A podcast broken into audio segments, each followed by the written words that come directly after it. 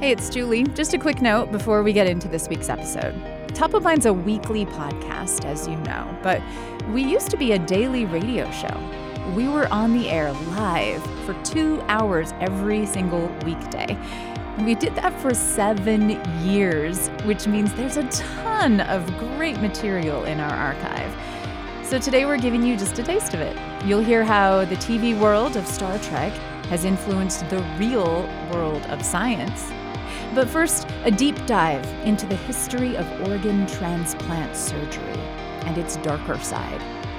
Enjoy the conversations, and we'll be back next week with a brand new episode of the Top of Mind podcast. Tens of thousands of organ transplants happen each year in the United States. Urgency is critical in the process. Once a donor dies, there's only so much time before his or her organs start to degrade so the process has to happen quickly. In the early days of transplant science, the need for speed sometimes ended in tragic results. Journalist Chip Jones has written about one such case in Richmond, Virginia in 1968. The book is The Organ Thieves The Shocking Story of the First Heart Transplant in the Segregated South. And Chip Jones joins me now on the line. Thank you so much for taking time today. It's great to be here. I'd like to start where you actually start the book uh, with an African American lawyer sitting in his office at the end of the day. He's in Richmond, Virginia. This is late May 1968, and his phone rings. Who is on the other end of that line? Uh, the other end is William Tucker, who's who is a local uh, shoe repair store owner. He was very distressed uh, because he had only recently learned uh, how his brother Bruce had actually died about two days uh, before he called um, the lawyer. Um, and the way he learned about his brother's demise came in a really shocking and ghoulish way. Um, William Tucker was working uh, at his store on Saturday, uh, May 25th, 1968.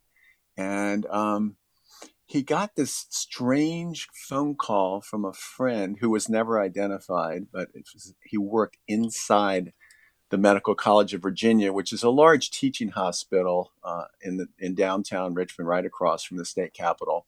He gets this call, and essentially, his friend says, uh, "William, Bru- did you know Bruce is in in the hospital?" And William did not know that. And the, and they're grown men, right? So these are you know th- these are brothers who have their own yeah. lives. Bruce, Bruce yeah. was a construction worker. Bruce, well, Bruce was a factory worker. Yeah, okay. close, but he was a he was a, like a blue collar worker, and um, so William gets this call that his that that Bruce he's in here and they're doing something and they're doing something strange it's some kind of operation but i don't understand it hmm. and before um, william could learn much more his friend had to hang up the phone. Mm, so it was like a secret kind of, I'm not supposed to be calling you, but you should know something's up here. Yes, yes, okay. and I think the same caller. Uh, it's it's not in the what would later become the court record, but the to best of uh, the way I could put it together, Julie, was that um, another friend was notified.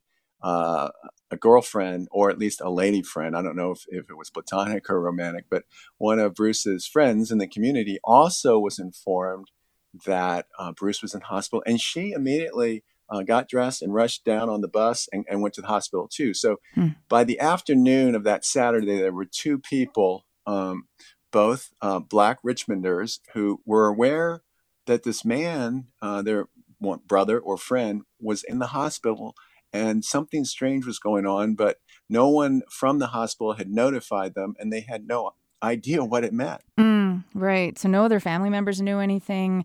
Somehow Bruce had ended up in the hospital. And then so William Tucker, the brother, is mm-hmm. um, frantically calling the hospital, like trying to talk mm-hmm. to the, the switchboard and be like, My brother's there. Where is he? Can you tell me what's going on? What what is he told? He was told nothing there was no now we have to remember is back in the late 60s there was no internet there was no email mm. but still there was no effort made uh, beyond uh, somebody uh, and i don't know if it's a black person or a white person answering the phone but it it felt to me as i read the later accounts from the court record and um, other sources that that he was just completely like dissed you know they were mm. completely unhelpful that afternoon So what what he did in in response was he closed his shop as quickly as he could. It was around uh, six o'clock that night, and and he he happened to be a man on crutches. He he had suffered from polio, but he got himself over there, um, and finally um, found someone who said you need to go upstairs. Uh, it was it was in one of the auxiliary hospitals, which the former segregated hospital, St. Philip, uh, which is next door to the main hospital, and and these several people who he never could name later. Uh, just informed him very flatly that your your brother passed away here this afternoon, and hmm. they gave they gave him uh, some of the uh, effects, his clothes, and and said um, you'll be able to get his body tomorrow. We're we're going to perform an autopsy. Wow. So that was um, uh, shocking and traumatic for him to just be told. Originally, he was told, "Hey, your your brother's sick. He's in the hospital." Yes. He shows up, and they're just like, "Yeah, he died." And he's like, "Well, but how? Why?" And they said, "Well, he mm-hmm. died." and that's exactly. basically it. Like, like, no details. Mm-hmm. And you can you can have the funeral home uh, uh, collect the body. Well, f- uh, sort of flat, uh, uh, flash forward a day after uh, the local funeral home out in the countryside, south of about an hour south of Richmond, near Petersburg, Virginia, actually out in the rural Dinwiddie County. Um, he he William goes down to the funeral home and he meets up with uh, the Mac Jones, owner of Jones Funeral Home, who says, "Hey, uh, you know, sit down. I got something I got to tell you." And he says, essentially, uh, uh William, you know, I don't know how to tell you this, but did you know that that your that that Bruce's heart is missing from his body, mm-hmm. and his kidneys are missing too. And and it was like you know, total shock. And then, as as people who read the book will see. Um, a, some some series of events unfolded after that where William rushed out to the to the Tucker family home out in the countryside about 10 minutes away and um, because he also learned from the funeral director that he earlier had informed um, Emma Tucker, the mother, of what had happened, and she was, of course, completely distraught. Mm. So here you have this really traumatized family, mm-hmm. and so give us the lay of the land when it came to transplanting organs in 1968 like today mm-hmm. i when i registered when i got my driver's license i registered as an organ donor the idea mm-hmm. that someone who dies suddenly and tragically um, would have their organs harvested is is not entirely off the radar of most people today but in 1968 yeah. was it something that the tucker family would have even talked about or thought about doubtful. You know, there was not a system in place as as there is now. And and you know, I always emphasize this is not a book against organ donations. You know, this is a book about about really systemic racism and what happens when when you know guards aren't in place. Um, but there really was no um, developed system of giving what's known as prior consent to uh, to experimenting on a body, um, there were laws in place, though, in Virginia, and th- and these were the ap- applicable laws uh, that the doctors would have been aware of in the hospital. Mm. There there were laws in place for um, you know the medical experimentation and um, uh, that had been developed over the past century. The the big one I circle in my book and and when I discuss this, it required a 24 hour waiting period after anyone was declared deceased um, before their organs could be used for any purpose. Mm. Um, and as readers will see, the time frame between when the doctors um, that Saturday afternoon. Um, I, I, I, should I should give you a little background uh, of what had happened at that point. Uh, Bruce Tucker had been rushed to the hospital with a head injury. Okay, the prior evening, uh, and he had been he had been uh, just drinking with some friends after a week of work, and he'd, he'd fallen off a, a, low brick wall, hit his head. He was conscious when he entered the MCV emergency room. He soon lapsed into a coma, but his vital signs were normal uh, for someone who just had a head injury. His heart was beating strong, and um, it, it soon became evident to um, at least in, in their minds, the surgical staff, they had been looking for a heart donor. And they, um, they made some decisions in the middle of the night to call the police department and send out a cruiser to. Uh, they found Tucker's address. Um, I'm not sure if it was uh, probably on his driver's license, but it wasn't that far away from the hospital. And sent out a squad car and essentially knocked on the door of the rooming house and said, "Hey, does anybody know Bruce where Bruce Tucker's family is?" And they just like n- there was no response. Now you'll see in the book the whole context. Then, not unlike today with the bad relations in many cities between and, and the suspicions with police departments. This was right after about a month, six weeks after Martin Luther King was assassinated, and there were a lot of there was a lot of suspicion even in, in a sort of a moderately, you know, political mm. city like like Richmond, Virginia, um, there was a lot of suspicion, and the, the, odds that anyone at a rooming house in, in a very low income area of Richmond would would help the police were, were very long. But despite that, the the, the doctors uh, at MCV decided after that, and another uh, uh, phone call to the police department the next day they decided they had done everything they could to find the family. So by that next afternoon, um, they they started to test uh, Bruce Tucker's uh, brain activity, uh, you know, with an electroencephalogram, and they brought in their specialist, and he made a reading, and he said that he did, was not detecting um, sort of viable brain activity, and um, decided that um, he he met what what the doctors called the uh, definition of brain death. Mm-hmm. Uh, the, the the thing that's relevant there, there was no concept of brain death in Virginia law or in most states in the nation. In fact, I would have to say in no states in the nation by 1968. It was a, a very novel term at that point that had been posited by the uh, uh, what was called the Harvard Ad Hoc Commission on Brain Death, um, which hadn't even published the report in uh, in JAMA, the journal medical journal yet. So at any rate, it was an experimental uh, concept or a novel concept at best, but they seized upon it and they made a decision that afternoon uh, after the EEG uh, to end life support. He was on a respirator, and he, you know, he's, he, because of because of his uh, the brain trauma and to make sure that you know it, that everything kept kept working. Mm. and it, he was taken off that that respirator and then within minutes um, he um, he ceased breathing. They they watched him s- stop breathing. And it, and as soon as one of the doctors pronounced him dead around 3:30 that afternoon they the they got the approval from a very junior medical examiner to remove his heart, and they hmm. put it into the chest of a waiting, um, very sick white businessman and uh, that and that's that's what transpired. Yeah, and it would be hours before William Tucker, the um, yeah. uh, the brother of Bruce, w- would learn that his brother had even been sick, let alone died, and then exactly. it would be two days before he learned that the heart was missing. But then, as we'll see, the hospital didn't even want to disclose a lot of the details, wouldn't admit publicly that Bruce Tucker had been the donor in this heart transplant. But let's pause for just a moment, Chip Jones, and tell me a little bit about the state of transplant science at this moment in 1968. Why would why would the the surgeons at the Medical College of Virginia, this very prestigious teaching college in Virginia in Richmond, why would they have been in such a hurry to do a heart transplant like this?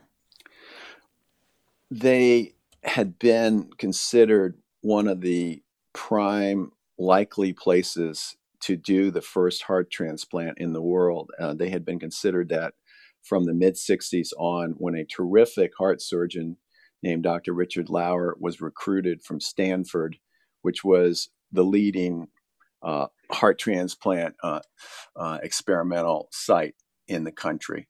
Uh, and ever since his uh, he walked into the hospital in 1965, he was uh, being um, nudged and some would say pressured by the boss, Dr. David Hume, um, to do a heart transplant. They came very close in 1966, and, and this is all documented in the book. But um, Richard Lower, to his credit, was a, was a, a very cautious uh, heart surgeon. He did other heart surgeries. He saved lots of lives, um, but he was he was cautious in fi- finally pulling the trigger on doing uh, a, a, transplant. Everything had to match up. Everything had to work. He waited uh, and waited, and in the midst of this, a very ambitious uh, young uh, heart surgeon from South Africa paid them a visit and spent three months watching everything they did, watching their techniques, and he took it back to Cape Town. His name was Dr. Christiaan Barnard. He won the international heart transplant race. He beat him. On, he, he, he took their ideas and then he beat him. December 4th, 1967. Yep, mm. became a became an international superstar. It was a huge defeat and embarrassment. And for to them, the Virginia surgeons. To the yep, yep. Mm. Especially to Dr. Hume.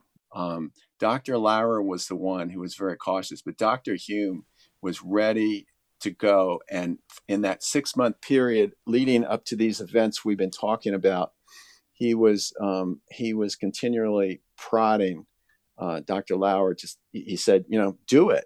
And finally, when they found this man, this black man who was rolled into the uh, operating uh, room or into the ER and then into the operating room of the hospital, I've always said that Bruce Tucker was, you know, in the wrong place at the wrong time for a black man with alcohol on his breath.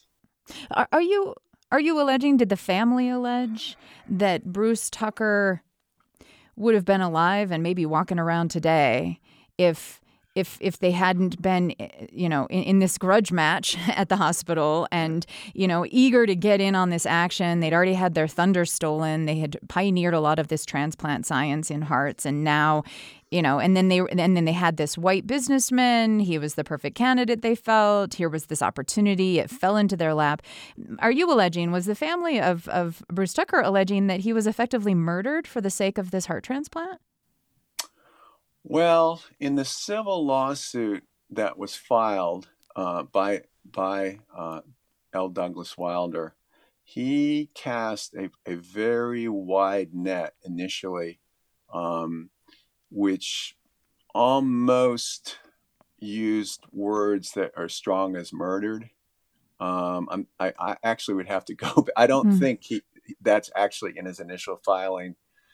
I think um, but it was a wrongful I, death. Was was that the argument? Wrongful death. Yeah, that's a civil. Yeah, and that's a civil complaint as opposed to a criminal complaint. I just want to make that clear. Okay. You know, mur- murder is a criminal complaint. They did not make a crim. They did not go to a magistrate and try to get, um, you know, a a, uh, a summons for the doctors for murder. But just to to cut to the chase on that question, I really think that. Um, it's not likely that Mr. Tucker would have survived his traumatic brain injury at the time because um, of just the state of art of treating that. Uh, what I've always, what I've contended, and I've concluded from my research and my interviews, is that you know you can say clinically, a doctor can say, and the doctors did say in court that there was no way he was going to survive the head injury. But what's to me is undeniable, and you know how long that would last, I don't know. Maybe a matter of days, maybe weeks.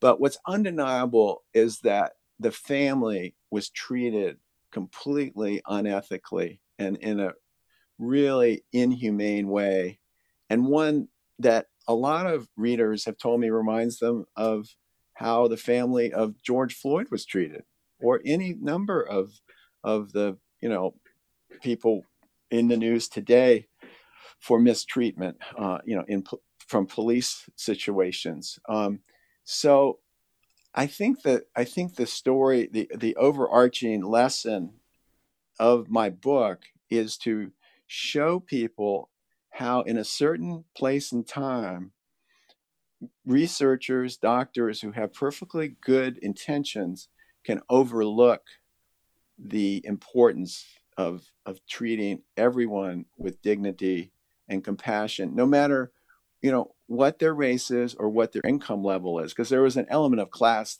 to this as well. Speaking with Chip Jones, who's a journalist. He's author of a new book called The Organ Thieves The Shocking Story of the First Heart Transplant in the Segregated South. This is Top of Mind. I'm Julie Rose. We have to take a quick break. Stay with us.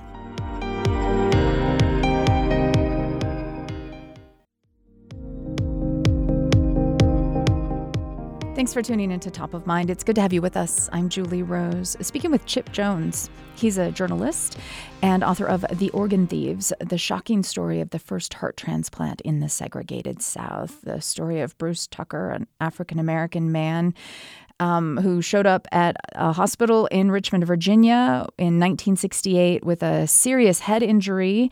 There was alcohol in his breath. As I mentioned, he was a black man.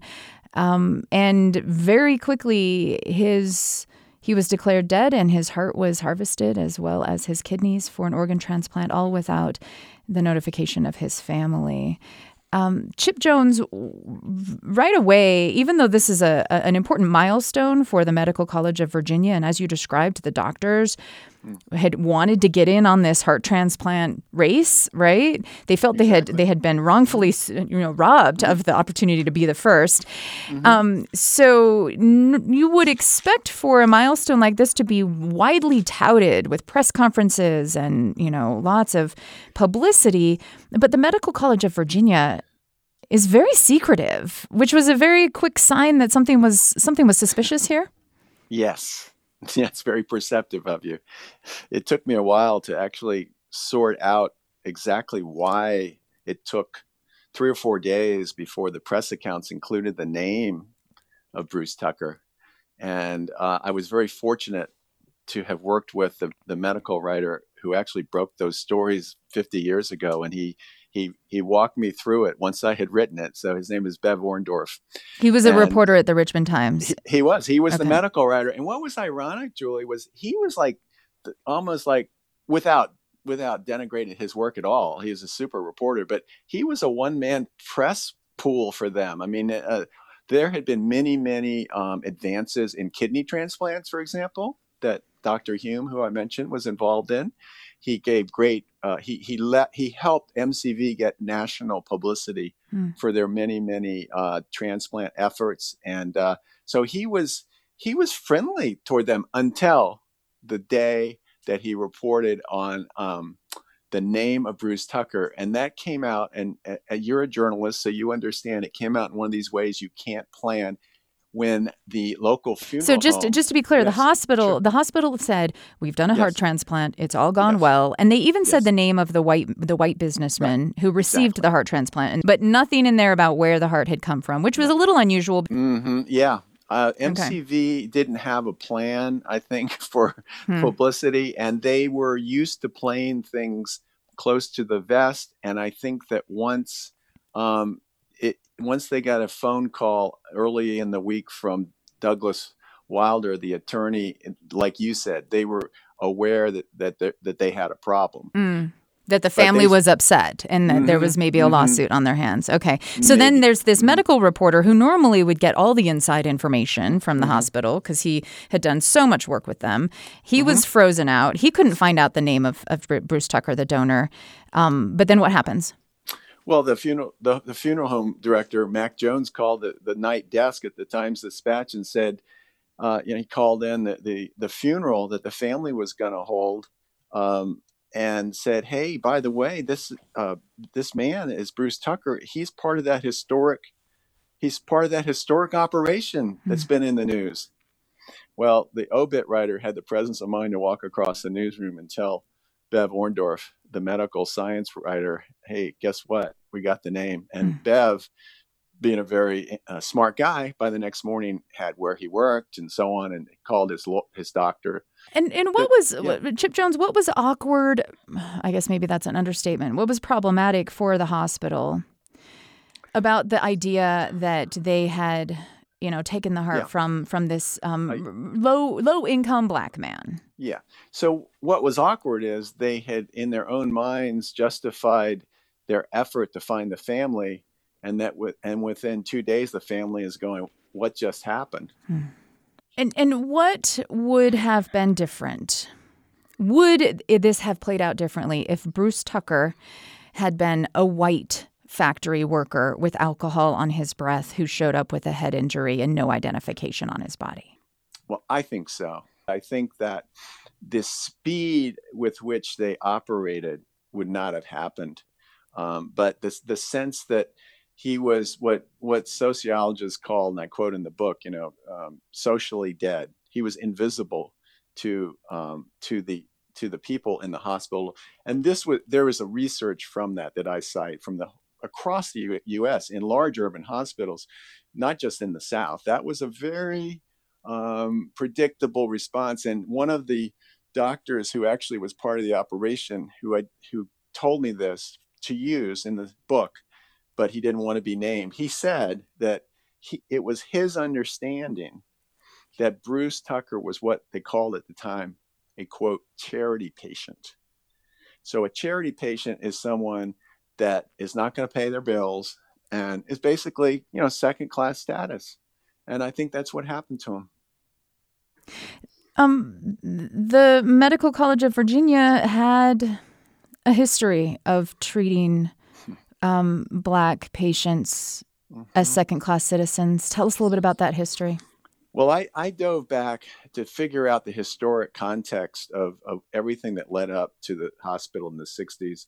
I, I learned that um, from the very beginning of the Medical College of Virginia and other, every other major medical school in the country, from Harvard, uh, you know, in, in, in, in, Cambridge, Massachusetts, near Boston, and, and Columbia, Johns Hopkins, they, they all used stolen bodies uh, from grave robbers uh, to work with people inside the hospital to create a, uh, a traffic of dead bodies, as, as uh, Michael uh, Michael Sappol is a great med- medical historian I cite in my book uh, called it.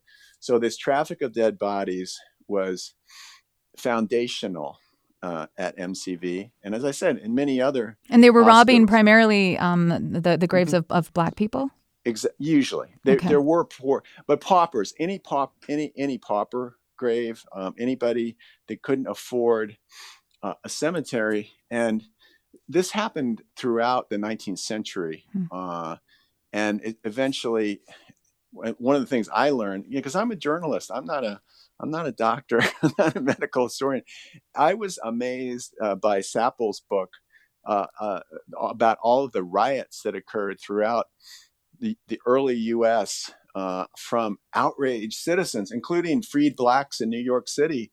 Uh, and they uh, actually had a small rebellion. And um, so it happened that people, people opposed this. And even in Richmond during the Jim Crow era, where um, the the civil rights of the black community were taken away after the brief period in reconstruction where they started to get you know political power even even in richmond the person who did the body snatching for the hospital who lived in the basement his name was chris baker uh, even he became uh, came under attack and was shot at and eventually couldn't leave. So eventually this gets outlawed. Yeah, the the it got outlawed the, in the 1880s, but it was still being done. Uh, it was still, it was and and and the great thing about the story to me was there was a cre- crusading black journalist named John Mitchell who had his own um, weekly newspaper, the Richmond Planet, and he called them out on it. He was brave enough to. He wrote about Chris Baker, and uh, he would show up. And again, a parallel to Black Lives Matters with camera footage uh, on the streets. He showed up like at the prison when he got a tip that um, they were taking some a recently executed prisoner over to cut him up at the hospital. So uh, they didn't have cell phones then, but they had mm. illustrators.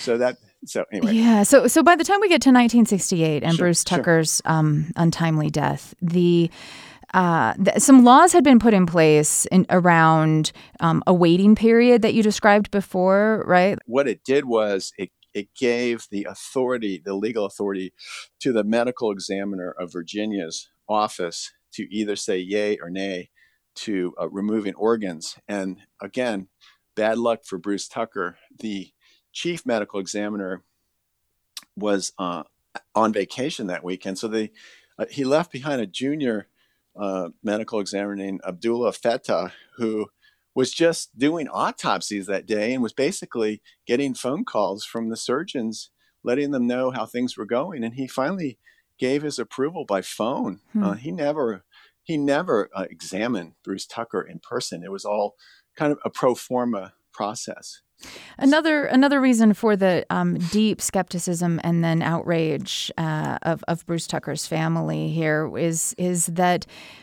um, the, the African Americans had had not received equal treatment in hospitals in the South during the segregated period as well.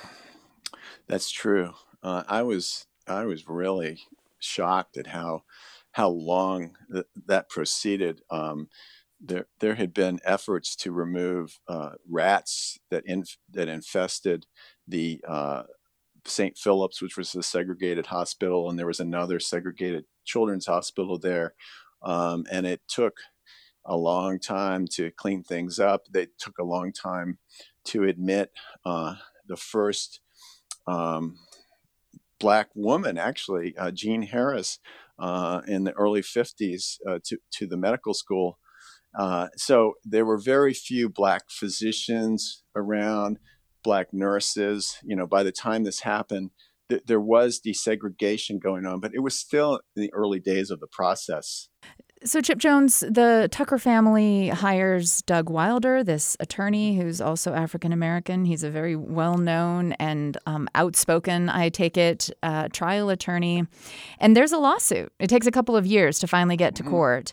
Um, there is a lawsuit. Mm-hmm. And what exactly are they? It's a civil suit, so nobody's right. getting charged with murder. But what is the wrongdoing that Doug Wilder and the Tucker family are alleging? So in 1970, it took two years to finally uh, file this lawsuit. It was the first wrongful death uh, lawsuit uh, filed in the United States over a heart transplant. They essentially, um, uh, in, in, the initial filing, charged, uh, sought, you know, to get compensation for the emotional damage caused, uh, and also compensation for the mistreatment of the family in mm. general. Mm. It was not strictly speaking what you would call today a malpractice suit. Mm. Uh, it fell under uh, under the law in a different way, but it was mostly to say, hey, you know, the family deserves something, especially since Bruce Tucker had been supporting his son Abraham, uh, who was a teenager at the time, with monthly, uh, you know, payments uh, sent back home. So it was a way to get some form of of compensation, but also some sort of admission uh, from the hospital and the doctors that there had been wrongdoing. Did they get any of that? No, they got nothing. They lose. They lose. They the lose. hospital never admits any wrongdoing. Never did, and actually, only in the days leading up to my publication of my book, August 18th, 2020, there was a posting put on an article about Dr. Lower from several years ago, one of the you know 50th anniversary of the heart transplant, and it it sort of in general sort of said, we apologize for you know not getting prior consent from the Tucker family. So, and I told the reporter who pointed this out to me, that is the first admission in over half century by the hospital. Actually, the first time they have officially said the name of Bruce Tucker. Hmm. so, did any change come though of of this case and of the Tucker family being willing to take it to court like this? Well, Julie, I think the only change, and, and the change that, that Doug Wilder, who later became governor of Virginia, the change he, he liked to talk about was a 1973 law was passed uh, roughly, you know, less about six months after the, um, well, within a year of, of the 72 trial, a, a, a law that changed the Virginia code to allow doctors to uh, declare someone quote brain dead. It was the first brain death law uh, in the state, and and it was I think the second in the country. Kansas was first, uh, and and it was part of the ongoing movement, basically, of states to catch up with the uh, medical science uh, of the day. So, so, so it basically yeah. Um, put into law what the doctors had done in Bruce Tucker's case, which was exactly. declare him brain dead, which is exactly. important from the perspective of organ transplantation um, mm-hmm. because. Um, you know, if you can identify, well, here's a functioning heart, this mm-hmm. person, though, is functionally dead, that improves the you, chances that the heart is going to succeed in someone else's body. Exactly, and um, it, it, it it basically co- co- codified something that needed to be codified, mm. and um, as you said, um, it's something that c- that could help families um, understand what they were being asked to do, and so on and so forth. The problem, as you said, was when the 68 trans uh, you know removal of Tucker's heart happened it it wasn't it wasn't legal yeah so, what we really have here is a situation where the Tucker family experienced nothing but loss. And yet, Bruce Tucker's tragic death actually has helped to advance the science that saves lives today. Yeah, I think that's a very, very fair statement. Um, the the trouble is, the there still has never been for the family. I was able to reach a, a cousin who is an executor, uh, and I, I, thank her in my acknowledgments, uh, Shirley Tucker Holmes, and and I got the book to her, and I have not heard back. It's a very hard thing for her to read, and uh, I, as readers will see, I tried to approach his son, and I won't go into that in this interview, but that's part of the book. Um, there's there's never been any uh, healing of these wounds for them um, and I would say that one of my hopes is that um, there will be, in, in some way, out of this um, for for the family and for other um, Black Americans, uh, you know, a sense of of understanding what happened because that's what history is, but un, it, but having those difficult discussions that you have to have before you can have healing. I saw a quote recently uh, from the great theologian Richard Rohr, who said, You cannot heal what you do not acknowledge. And I'm not convinced everyone has acknowledged this. What is it that needs to be acknowledged by the medical community? I think I think uh, the need to admit wrongdoing when it happens, and, and certainly in this case, to admit the historical trauma that has been um, foisted upon generations of Black Americans, uh, it's still there. And I'm hearing from readers who, who've come to signings and the few we've had with the COVID crisis that yes, you know, this has happened to my family. I think it's really incumbent on everyone to understand you know the historical trauma that some people still feel toward uh, novel uh, medical practices. Chip Jones is a former reporter in Virginia. He's a journalist, author of The Organ Thieves, the shocking story of the first heart transplant in the segregated South, the story of Bruce Tucker. Thank you very much for taking time today. I really appreciate it. Thank you, Julie. It's been my pleasure. This is Top of Mind. I'm Julie Rose. We've got one more interview for you in this special curated episode from the Top of Mind archive. And if you want more, there is a lot to listen to. Check out our website, byuradio.org slash top of mind.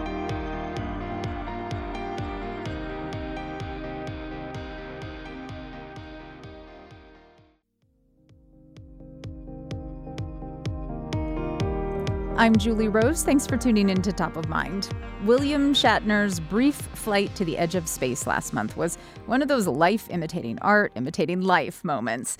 Shatner is famous, of course, for playing Captain Kirk on Star Trek, which has ignited the imagination of generations of real life scientists.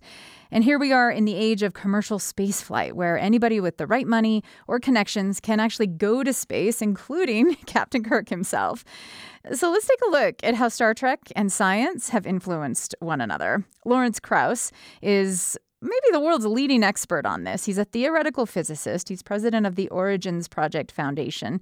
He's a serious scientist, but he's also author of The Physics of Star Trek and its follow up, Beyond Star Trek. Professor Krauss is on the line. Hi, thanks for taking time today. Oh, it's fine. It's nice to talk to you virtually. Did Star Trek influence your career path, your decision to become a theoretical physicist?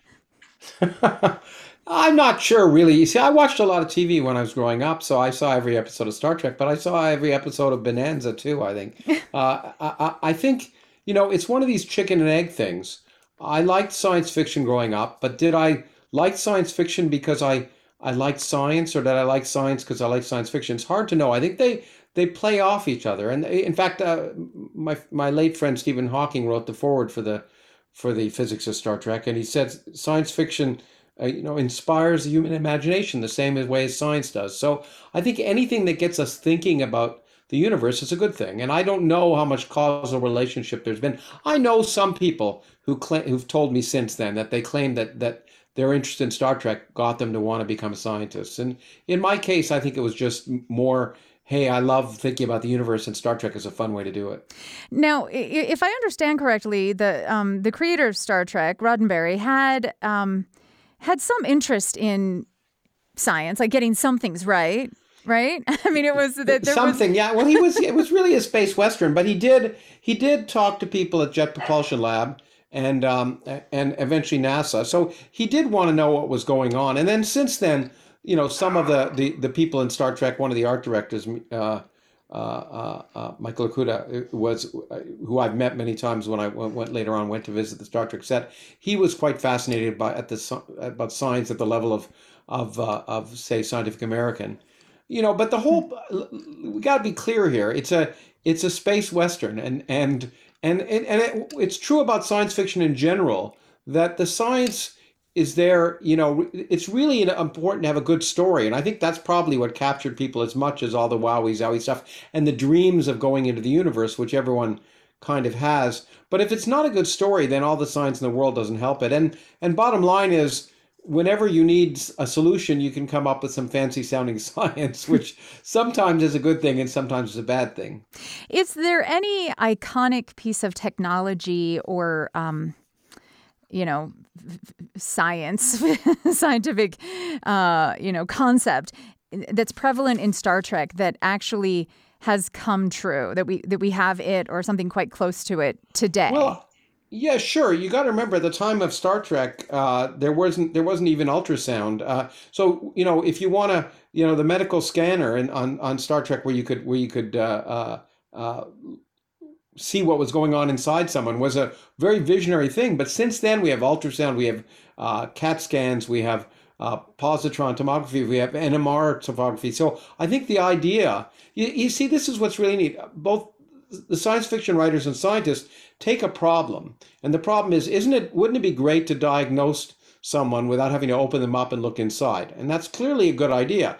In in Star Trek, you just invent a fancy, you know, you just create a fancy looking device and do it. In the real world, it takes a little longer, but that's one example of, of something that's that's certainly um, you know come true. Some something serious. There were other ones, by the way. I, you're probably too young to remember floppy disks, but they were. oh no no no no! I did my college the, papers on floppy disks. okay, well the the the the first floppy disk I ever saw was in Star Trek, where they mm. inserted memory into the computer uh, uh, so those kind of things have come true, medical imaging, and to some extent, you know, holography has come a long way. We don't have the holodeck, and and and we, we won't have the holodeck per se, but the idea of moving three-dimensional images has come a long way. Unfortunately, the stuff that really makes Star Trek tick, like warp drive and transporter, that that hasn't happened and unfortunately it's not going to happen. Yeah let's talk about that then because uh, that's where you spend a lot of your time and a lot of questions that people ask. So let's start first with the teleportation.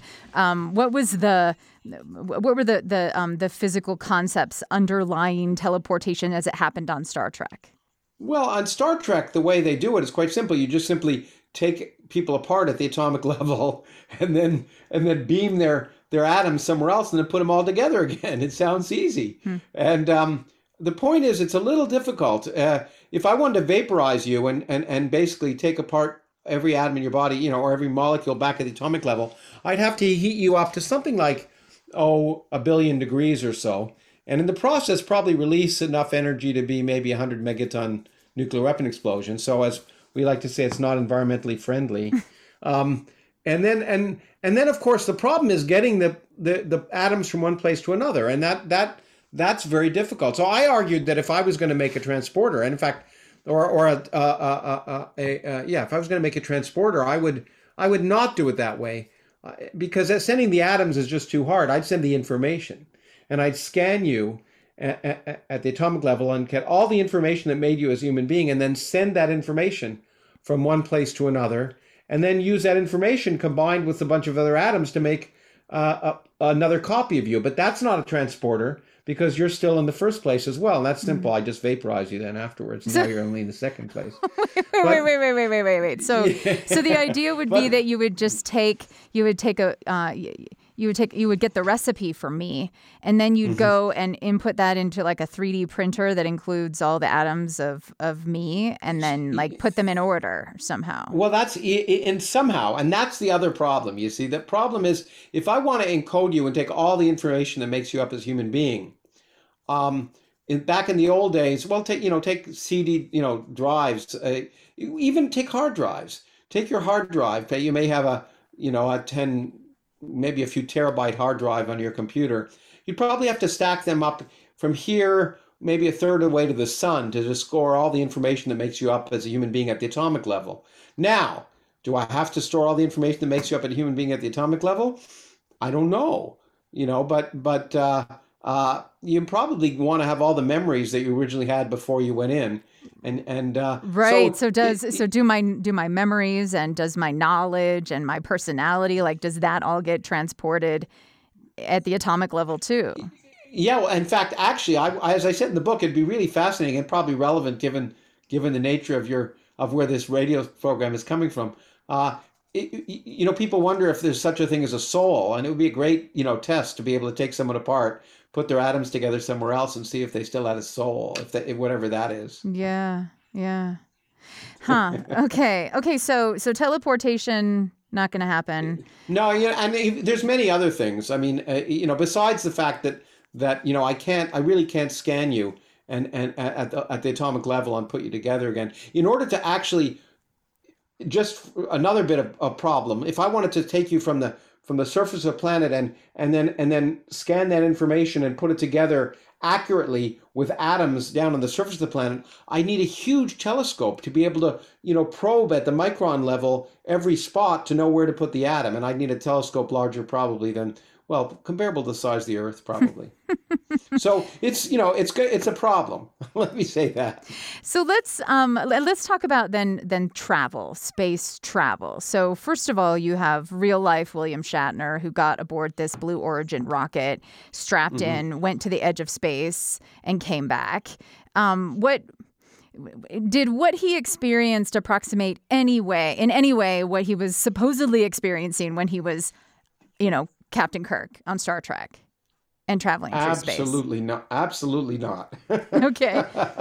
in fact, I mean, uh, in in so many different ways. First of all, he wasn't really. I hate to say this, but he wasn't really in space, right? He was just at the edge of the. You know, he went up higher than than high enough that it started to look dark. But it's really kind of a six minute joyride. I, I, you know, I, I hate to put a uh, burst the balloon. Yeah. I mean, sure, it'd be fascinating. You'd be able to look down and suddenly see the dark space on top of you. But the thing is, he was using a rocket. And and the thing about Star Trek is that that's not how they move around because we know you can't use rockets to go to nearby stars. You, you would take more uh, energy than there is in the mass of our galaxy to power a rocket full of humans uh, at near the speed of light uh, to get from one place to another, plus the fact that they have to, in their case, go faster than the speed of light. If you went at the speed of light, to get from here to the center of the galaxy would take about 8,000 years, which does not make for an interesting episode. so they had to go to faster than the speed of light. So that's when warp speed, when they engaged exactly, warp speed, they were going exactly in warp drive. And I think I think um, Michael Okuda was was asked how it works, and he said, "Very well, thank you." Um, but uh, so, but first of all, know, again, it, anything... it turns out, as I describe in the book, yeah, it turns out there's something like a you could imagine in principle something like a warp drive in principle, where the idea is that you know you cannot travel faster than the speed of light through space. That's a fundamental rule of physics. It's a cosmic speed limit. But space can do whatever the heck it wants, and therefore, if you can just arrange for the space behind you to expand rapidly and the space in front of you to contract rapidly, you could be literally at rest And uh, you know, before that happened, you might be 100 miles above the Earth, and then after it happened, you'd be 100 miles above the a planet orbiting the nearest star. So all you have to do is manage to get space to do what you want it to do, which unfortunately we don't know how to do. And moreover, even if we, in order to do that, in order to get space to expand behind you arbitrarily fast, we'd have to get a kind of energy that's called negative energy.